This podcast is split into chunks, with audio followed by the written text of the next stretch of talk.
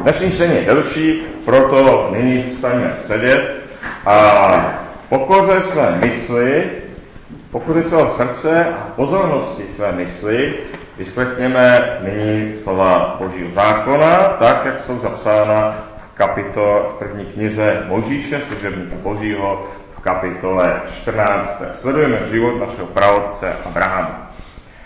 Po něm dne šinárský král Amráfel, Elazarský král Ariok, Elamský král Kedor, Laomer a král pro národu Tideal vedli válku proti Bérovi, králi Sodomskému, Biršovi, králi Gomorskému, Šineábovi, králi Ademskému, Šemerovi, králi Sebojskému a králi Zbevy, což je Solár. Tito všichni tvořili spolek při dolině Sidímu, kde je nyní Solné moře. 12 let otročili Kedorlaemorovi, 13. roku se zbouřili. 14. roku přitáhl Kedor Laomer a králové, kteří byli s ním a pobili Refajce, Aštaro, Karnaimu, Cuzejce v Hámu, Emejce na planině Kyriat Aimské a Chorejce v jejich horách sejirských až El Páranu, který leží proti stepy. Pak přitáhli obchvatem k Mišpátu, což je Kádeš, a pobili vše na poli Amálekovců i Emorejce, kteří sídlili v Chaseson Támaru. Tu vytáhl král Sodomský a král Gomorský a král Ademský a král Sebojský a král Belský, totiž Solárský, a seřadili se v dolině Silímu k boji proti nim, to jest proti elamskému králi Kedorlaemorovi, králi pro národu Tidealovi, šinárskému králi Amráfelovi a elázarskému králi Arjokovi. Čtyři králové stáli proti pěti. Dolina Sidím je plná asfaltových studní. Král Sodomský a Gomorský se do nich při útěku propadli. Ti, kteří zůstali, utekli do hor. Útečníci pak pobrali všechno jmění Sodomy a Gomory, všechny potraviny a odtáhli. Vzali sebou též Abramova synovce Lota s jeho jměním. Sídlil totiž v Sodomě a odtáhli. Tu přišel uprchlík a pověděl o tom Hebrejci Abramovi, který bydlil při božišti Emorejce Mamrého, bratra Eškolova a bratra Anérova. Ti byli s Abramem zpěti smlouvou. Když Abram uslyšel, že jeho bratr byl zajat, vytrhl se svými 318 zasvěcenci, zrozenými v jeho domě a sledoval útočníky až k Danu. V noci se pak proti ním se svými služebníky rozestavil a pobíjel je a pronásledoval až po Kóbu, jež je na sever od Damašku. Všechno jmění přinesl zpět a naspět přivedl též svého bratra Lota s jeho jměním i ženy a lid.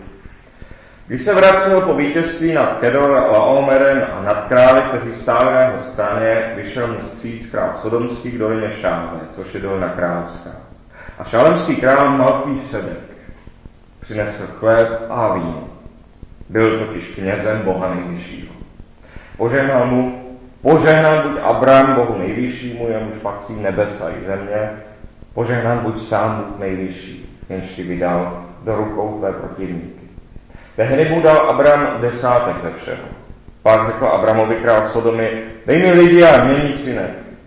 Abraham však sodomskému králi odvětil, Pozdvihl jsem ruku k přísaze hospodinu, Bohu nejvyššímu, jemuž patří nebesa i země, že z ničeho, co je tvé, nevezmu nitku ani zemí nekopánkům, abys neřekl, já jsem učinil Abrama bohatým.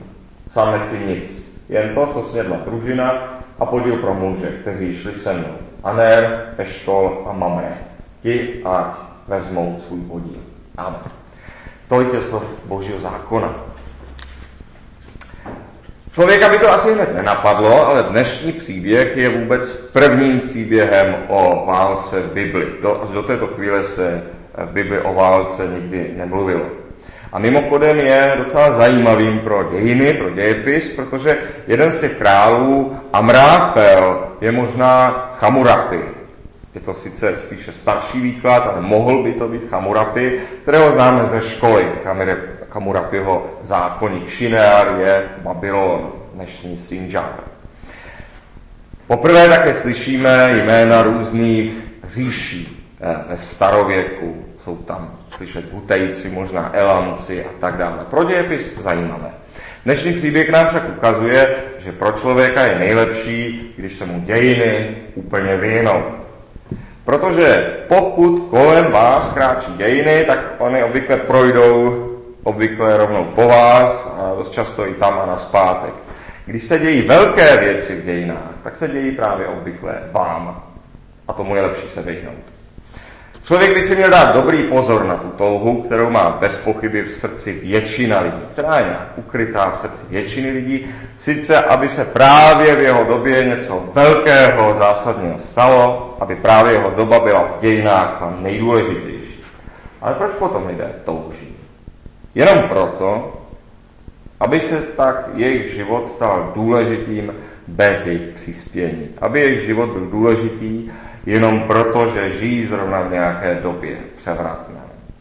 Jenom tím, že právě oni žijí v tom nejdůležitějším čase. Jejich životy jsou tím cenější než život všech lidí před nimi, tak se jim zdá. A proto lidé touží po velkých událostech, chceli však být člověk důležitým a je přirozené a správné přát si, aby můj život byl důležitý. Tedy chceli být člověk důležitý, měl by se svými slovy i činy stát důležitým v každodenním životě svých blížních, v životě lidí, které dobře zná. Vzpomeňme sami, kdo z našich příbuzných, přátel, učitelů a tak dále byl důležitý pro náš život. A zkusme v něčem být pro druhé, čím byli oni pro nás. Dějiny naše jméno zapomenou, doufejme, ale naši blížní ne ani Bůh naše jméno nezapomene. A taková sláva trvá i při všech změnách. Lot se nicméně u součástí dějin stal. Jemu už toto těžko říct. Lot se součástí dějin stal. Nemůžeme však rozhodně říci, Lot si za to může sám. Vlezl do toho sám. Lotovi ani Abram a myslím ani Bůh neřekl, vyber si, ale jedna z těch voleb je špatná. Je to zkouška, můžeš si vybrat, jedno je správná odpověď, jedno je špatná odpověď. Tak to nebylo. Sám Abram mu říkal, vyber si úplně jak chceš, když se dáš napravo, já se dám nalevo, když se dáš nalevo, já se dám napravo. Vlastně Abram svým způsobem také časem mohl bydlet té Sodomě, kdyby si Lot vybral jinak. Víme přece od Apoštola Jakuba, Bůh nemůže být pokoušen ke zlému a sám také nikoho nepokouší. Takže Lotovi bylo skutečně řečeno minule, vyber si, co ti více vyhovuje, co tě více láká a nebyla to žádná pás a Lot tak si neudělal morální chybu, když si vybral, jak si vybral. Podobně jako i my máme plnou svobodu si vybrat třeba své zaměstnání si právě podle toho, co nám nejlépe jde, co nás nejvíce baví, co nám nejvíce vyhovuje. Máme plnou svobodu vybrat si třeba své zaměstnání, ač to bohužel někdy z úst církve zní tak, jako by ta správná volba byla jen nějaká pečující profese, jako lékař, zdravotní sestra, pracovník dobročinné organizace a tak dále. Ale tak tomu rozhodně není a nedává to logický smysl tak si pak bychom, kdybychom všichni byli lékaři a zdravotní sestry, si kdo nás bude živit. Například lidi, kteří pracují na dodávce vody či elektřiny, a které vlastně nevnímáme moc ve svém životě. Nicméně lidé, kteří pracují na dodávce vody či elektřiny, potřebujeme vlastně ještě více než třeba lékaře nebo zdravotní sestry, protože bez, nikom, bez nich bychom žili daleko bídněji, všichni ba i nemocných by bylo více a tak dále. Není tomu ani tak, že křesťan by neměl raději mít žádnou moc, aby nemusel někoho třeba k něčemu nutit nebo někomu neukřivdil, ač tak mnoha křesťanská společenství svatá jen ve vlastních očích mnohdy učila to dnes učí. Ne, křesťan může držet i veřejnou moc. Moc to nejsou jenom výhody, to je také spousta starostí a odpovědnosti, jak jsme o tom ostatně mluvili minule. Ale je třeba počítat s tím, že každá volba má svou cenu. Člověk si může volit, ale musí počítat s tím, že každá volba má svou cenu. A každá volba je něco za něco. Třeba ne hned nějaká velká oběť, ale za všechno se nějak platí. Je potřeba s tím počítat a být na to připraven. Lot si vybral město. Město mělo dosud v písmu spíše špatný zvuk. První město založil Kain, hned po tom, co odešel od hospodinovy tváře. Druhé město Babylon založili lidé ve vzdoru vůči Bohu a píše. Na městě je zlé hlavně to, že člověka dost odtrhuje od skutečnosti. Že člověk trošku ztrácí představu o skutečné podobě hmotného světa, o skutečné podobě přírody. Řekněme například, pokud topíte dřevem, které, se, které předtím musíte nařezat, naštípat a nasušit, tak vidíte zimu opravdu o dost jinak, než pokud vám stačí v bytě otočit kolečkem a odkud do topení proudí plyn či teplá voda, tak nad tím ani nepřemýšlíte, od někud prostě. A tak město dává člověku především falešný pocit kontroly nad svým životem. Město dává především člověku sklon přečleňovat své síly a své možnosti něco ovlivnit. Dává mu iluzi vlády nad vlastním osudem. Na druhou stranu, veškeré léky, které máme, knihy, které čteme, ba i ten traktor, který oze pole, to všechno vzniklo téměř výhradně ve městě. Z vesnice skoro žádný vynález nikdy nevzešel. To, tohle všechno, co usnadňuje život a také ubírá trápení a bolesti na světě, to všechno pochází z měst a obvykle z velkých měst.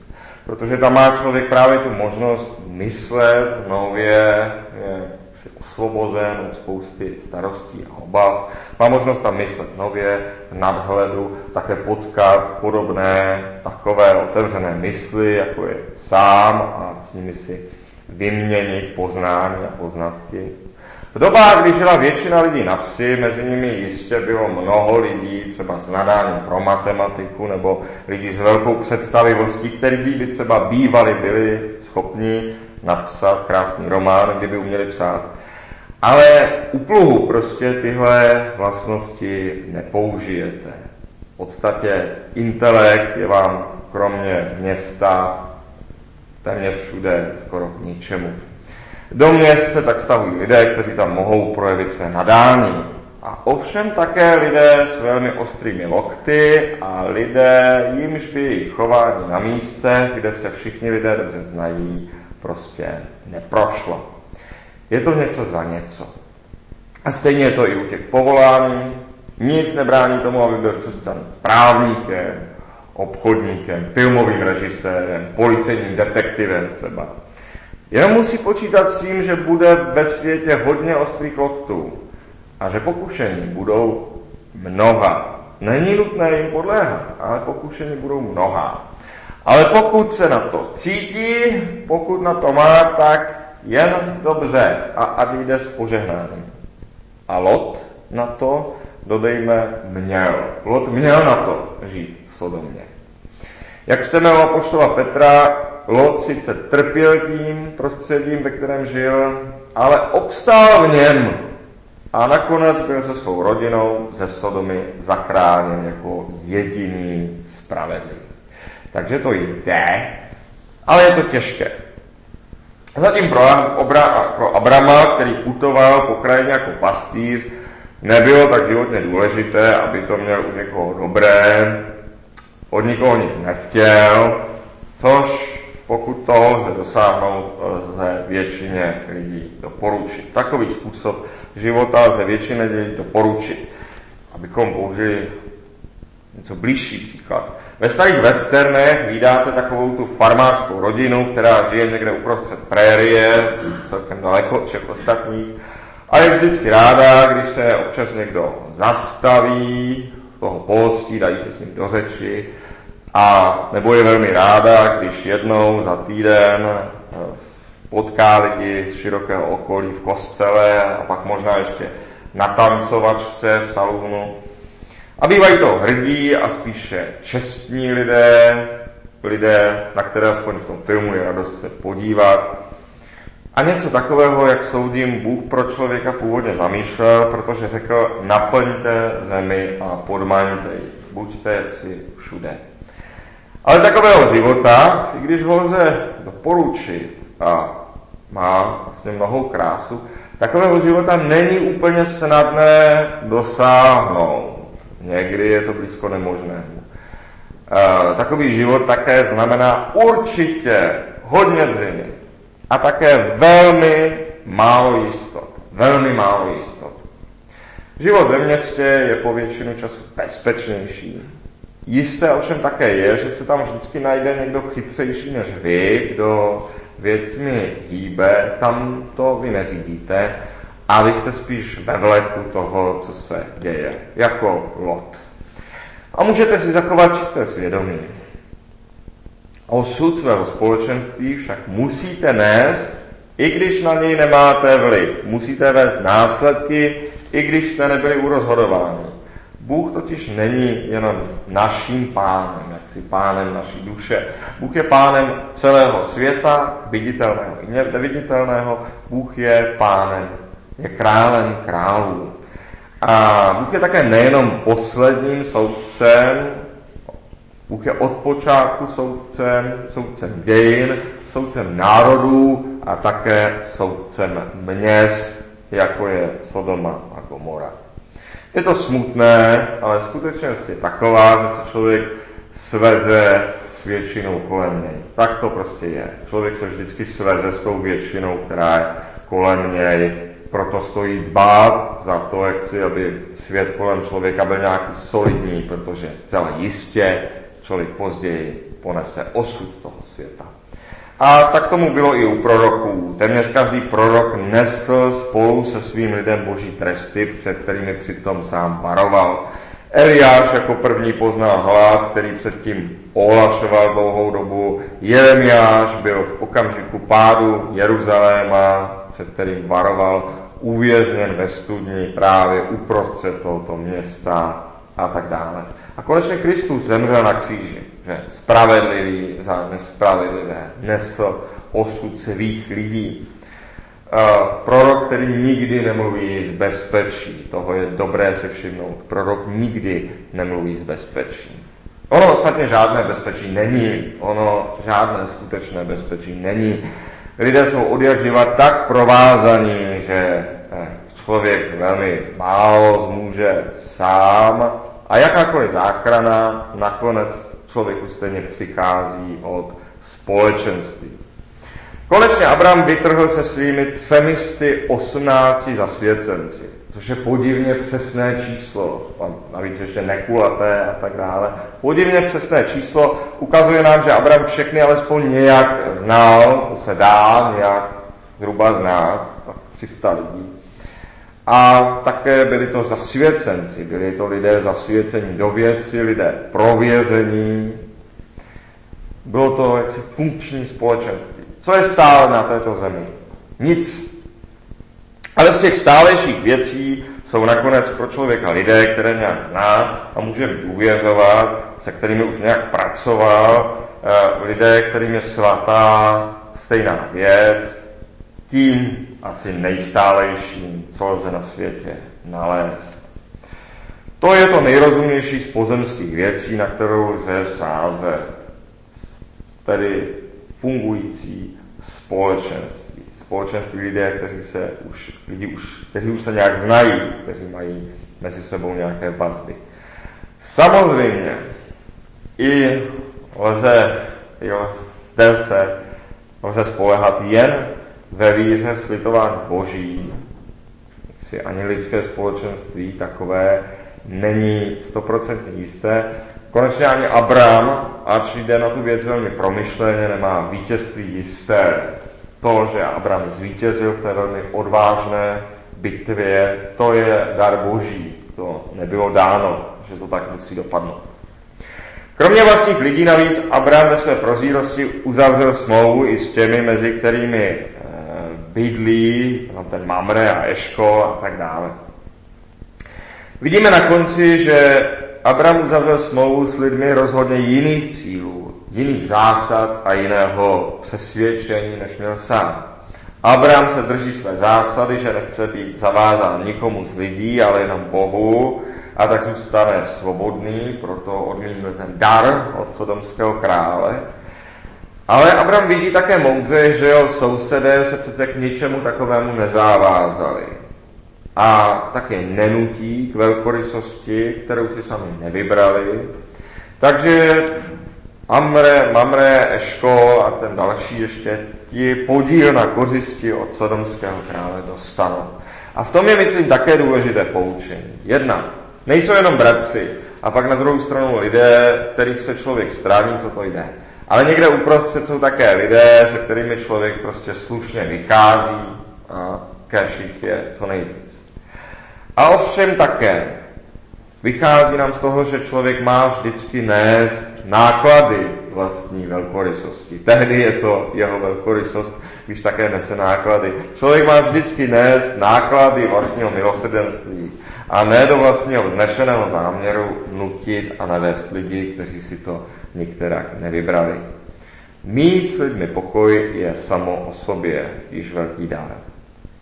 Vidíme tedy, že sám toho člověk moc nevyřeší, když přijde do úzkých, a že prozíravý člověk buduje důvěrné společenství jako to největší bohatství na zemi. Samozřejmě ani to není zcela bezpečné, protože nic není bezpečné v tomto světě. A konec konců Krista jeden z jeho nejbližších zradil, druhý zapsel. Ale je to ještě tak nejrozumnější sice sázet na lidské vazby, na lidské společenství a sám jenom vlastním rozumem si nikdy žádný člověk dlouhodobě nepomohl.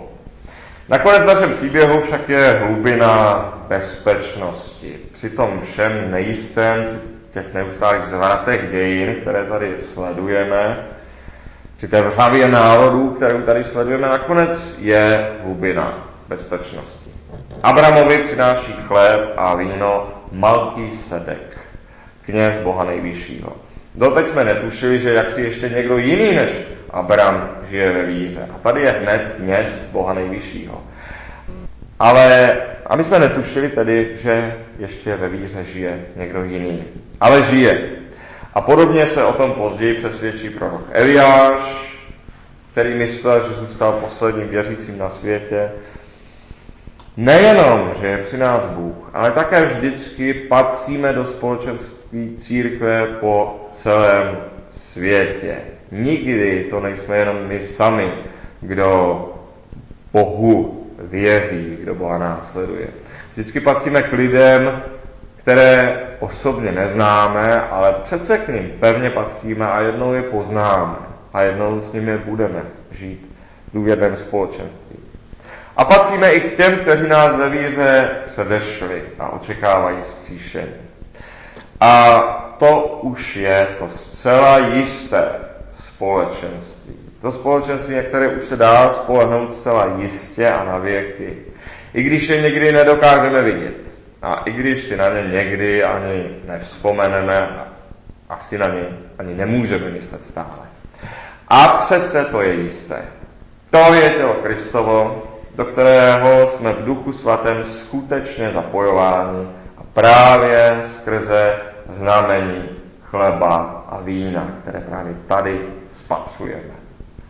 Toto znamení, to je asi to jediné jisté, co lze na světě očima spatřit. Amen.